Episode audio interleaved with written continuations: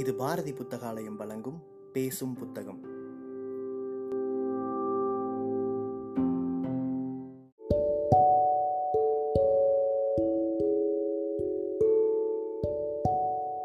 Book day இணையதளத்தின் மூலமாக முன்னெடுக்கப்படும் வாசகர்களுக்கான வாசிப்பு போட்டியில் தேர்வான சிறுகதையை கேட்க இருக்கிறீர்கள். எழுத்து டாட் காம் இணைய பக்கத்திலிருந்து எடுக்கப்பட்ட பாண்டியன் குவேரா எழுதிய கரிமீன் பிரியாணி கரிமீன் பிரியாணி திருவல்லிக்கேணியின் நெரிசல் மிகுந்த பஜார் ரோட்டில் நடுவே இருக்கிறதென்றே தெரியாமல் இருக்கும் அந்த சந்தின் பனிரெண்டாம் நம்பர் ஓட்டு வீடுதான் இப்போது கரீம்பாயின் வீடு. நாகப்பட்டினத்தில் இருந்து இரண்டு தலைமுறைகளுக்கு முன்னர் இங்கே வந்த குடும்பம் அவர்களுடையது. வயதோ இப்போது ஐம்பத்தைந்தை நெருங்கிவிட்டது. காதோர முடியும் நரைக்கத் தொடங்கிவிட்டன. கைகளும் கூட இப்போதெல்லாம் ரொம்பவே நடுங்குகிறது. கரீம்பாய் பண்ணாதான் அது பிரியாணி என கல்யாணத்துக்கு வந்தவர்களில் யாரேனும் இதை கண்டிப்பாக சொல்லிவிடுவார்கள். அட ஒரு தேக்ஸாவை ஒத்த ஆளா தூக்குவாப்புலப்பா என பாய்மார்கள் பேசிக்கொள்வார்களாம் எல்லாம் சில இல்லை இல்லை பல வருடங்களுக்கு முன்னர். இப்போது அனைத்துமே பழைய பெருமைகளாக மட்டுமே நீடிக்கிறது. மீதமிருப்பது கரீம்பாயும் அவர் மனைவி ஹதியாவும் தான். கீழக்கரை மீரான் மரைக்காயரின் மகள்தான் ஹதியா.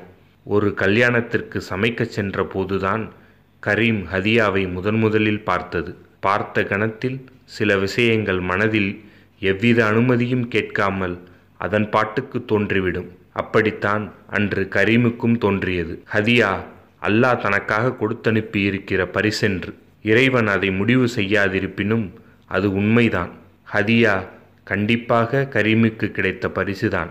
ஹதியாவின் மையிட்ட கண்கள் கொடுத்த மயக்கம் கரீமை கீழக்கரையிலேயே இருக்க செய்துவிட்டது. ஒரு சிறு ஹோட்டலில் வேலைக்குச் சேர்ந்து கரீம் தனது காதலை தொடர்ந்தார். ஊரே கரீமின் பிரியாணியை பெருமையாக பேசியது. ஆனால் அதைவிட ஸ்பெஷலான பிரியாணி ஹதியாவுக்கு போகும் கரீம் எழுதிய காதல் கடிதம் தாங்கிய டிஃபன் பாக்ஸில் ஹதியா கரீமின் பிரியாணியை விட உடன் வரும் கடிதத்தையே பெரிதும் விரும்பினாள். இந்த கடித போக்குவரத்து மீரான் மரைக்காயருக்கு தெரிய வர அன்றிரவு சுமார் மூன்று மணி வாக்கில் கரிமின் தோள்களில் ஹதியா சாய்ந்தபடி சென்னை பேருந்தில் பயணித்து கொண்டிருந்தனர் அவர்கள். வீட்டிற்கு வந்தபோது கரிமின் அப்பா அப்துல்லா இன்னும் கொஞ்சம் அதிகமாகவே ருத்ர தாண்டவம் ஆடினார். ஆனால் அது ஒன்றும் பெரிதாக நீடிக்கவில்லை. நாகப்பட்டினத்தில் இருக்கும் இமாம் ஒருவரை வைத்து பேசி ஹதியா குடும்பத்துடன் மதிச்சயம் செய்யப்பட்டு இருவருக்கும் நிக்கா நடக்க முடிவானது. அடுத்த ஒரு வாரத்திற்கு கரீம் கல்யாணத்தில் சாப்பிட்ட பிரியாணியை பற்றித்தான் திருவல்லிக்கேணி சந்துக்களில் பேச்சு. அடுத்தடுத்த வருடங்களில் அஸ்ரஃப் ஆமிஷ் என மகன்களும் அலியா என்ற மகளும் பிறக்க இன்னொரு பக்கம் கரிமீன் பிரியாணி வியாபாரம் பட்டையை கிளப்பிக் கொண்டிருந்தது. இதற்கிடையில் கரிமின் அப்பாவும் அம்மாவும் தவறிப்போனார்கள் அம்மா ஃபாத்திமா இறந்த கொஞ்ச நாளில் கரிமுக்கு பேரிடியாக ஒரு செய்தி வந்தது. பனிரெண்டாவது படித்து கொண்டிருந்த மூத்தவன் அஸ்ரஃபுக்கு இரத்த குழாயில் புற்றுநோய் என்று சொன்னார்கள். கரீமும் ஹதியாவும் இடிந்து போன மசூதிகளாக உடைந்து போய் நின்றார்கள். இப்போதெல்லாம் ஐந்து வயது குழந்தைகளுக்கு கூட கேன்சர் வருகிறது என்று டாக்டர் சொன்னது கரீமுக்கு சாதாரணமாக தெரியவில்லை. எல்லா மருத்துவர்களையும் போலவே அவரும் குணப்படுத்த வாய்ப்பிருக்கு முயற்சி செய்வோம் என்றார். அல்லாவின் மீது பாரத்தை போட்டு கண்ணீருடன் அவர் சொல்லியதற்கு தலையாட்டுவதை தவிர கரீமுக்கு அப்போது வேறு தேர்வுகள் இருக்கவில்லை. அடுத்த ரெண்டு வருடங்களும் ஆஸ்பத்திரிக்கும் வீட்டுக்குமாகவே இருந்தது அவர்களின் குடும்பத்திற்கு. ஏதேதோ டெஸ்ட் எடுக்க சொன்னார்கள். எவ்வளவோ ரசீது போட்டு கொடுத்தார்கள். வங்கி பணமும் தீர்ந்து போக இருந்த நிலத்தில் ஒன்றை விற்று பார்த்தார்கள். ம் போதவில்லை.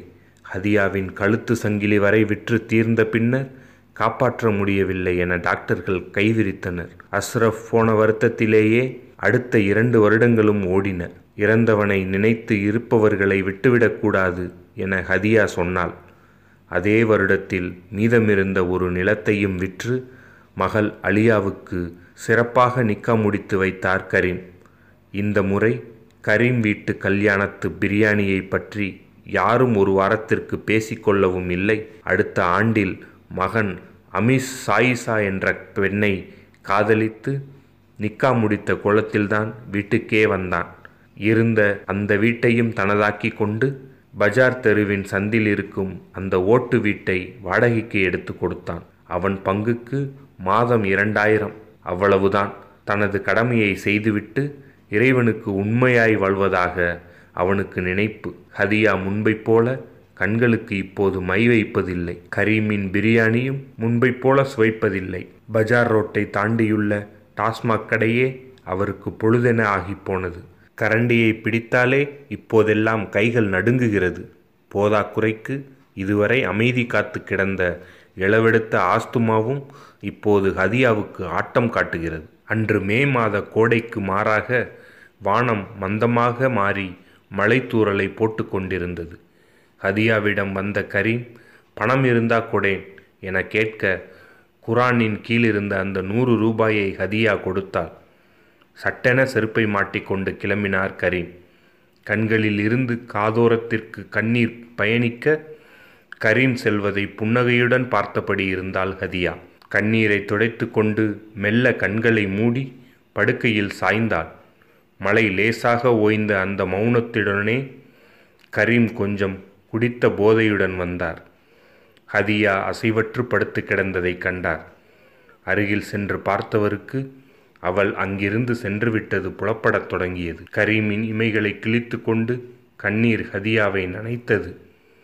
அந்த அப்பாவி மனுஷன் அரை மணி நேரத்திற்கு மேலாகவே ஹதியாவை மடியில் கிடத்தி கதறிக்கொண்டிருந்தார் மகன் வீட்டுக்கு சொல்லி அனுப்பினால் குடும்பத்துடன் சிங்கப்பூர் சுற்றுலா சென்றிருப்பதாக தகவல். மகளை தொடர்பு கொள்ளவே முடியாத பாடு இருக்கும் கொஞ்சம் பொருட்களை கொடுத்து ஆட்களை பிடித்து ஹதியாவை இடுகாட்டுக்கு இட்டுச் சென்று விட்டார் மேலும் புதைப்பவனுக்கு இருநூறும் கார்ப்பரேஷனுக்கு முன்னூறும் கொடுத்தால்தான் வேலையாகும் என சொல்லிவிட அந்த சாவை எண்ணி மனிதர் சுடுகாட்டிலேயே தேம்பி தேம்பி அழுதார்.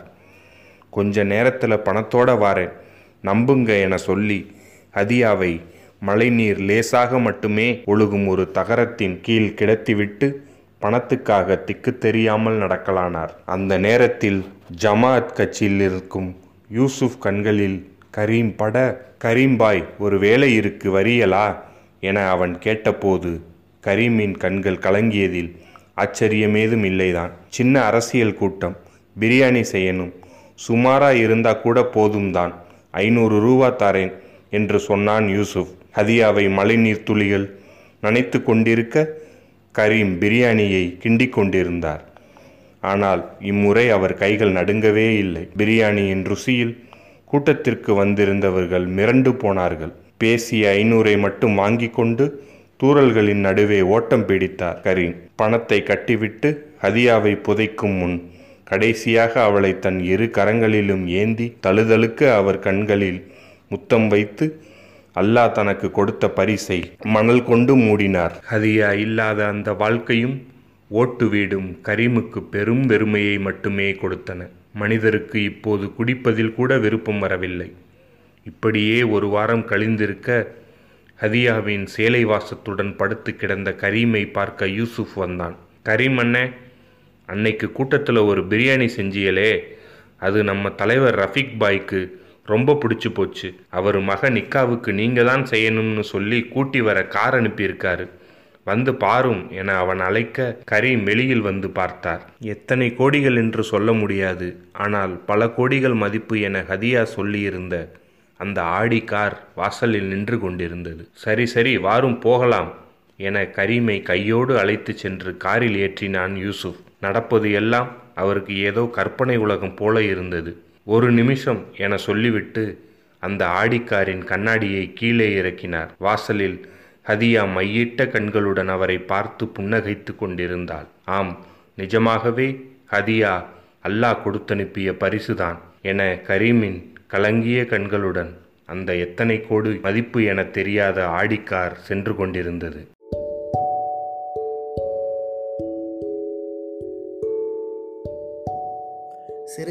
கேட்ட வாசகர்கள் தங்களுடைய கருத்துக்களை மறக்காமல் அனுப்பி வைங்க.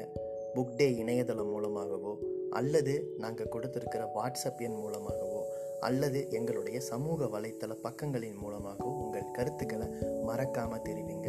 கருத்துக்களின் அடிப்படையில் தேர்வாகும் சிறந்த வாசிப்புக்கு பரிசளிக்கப்படும்.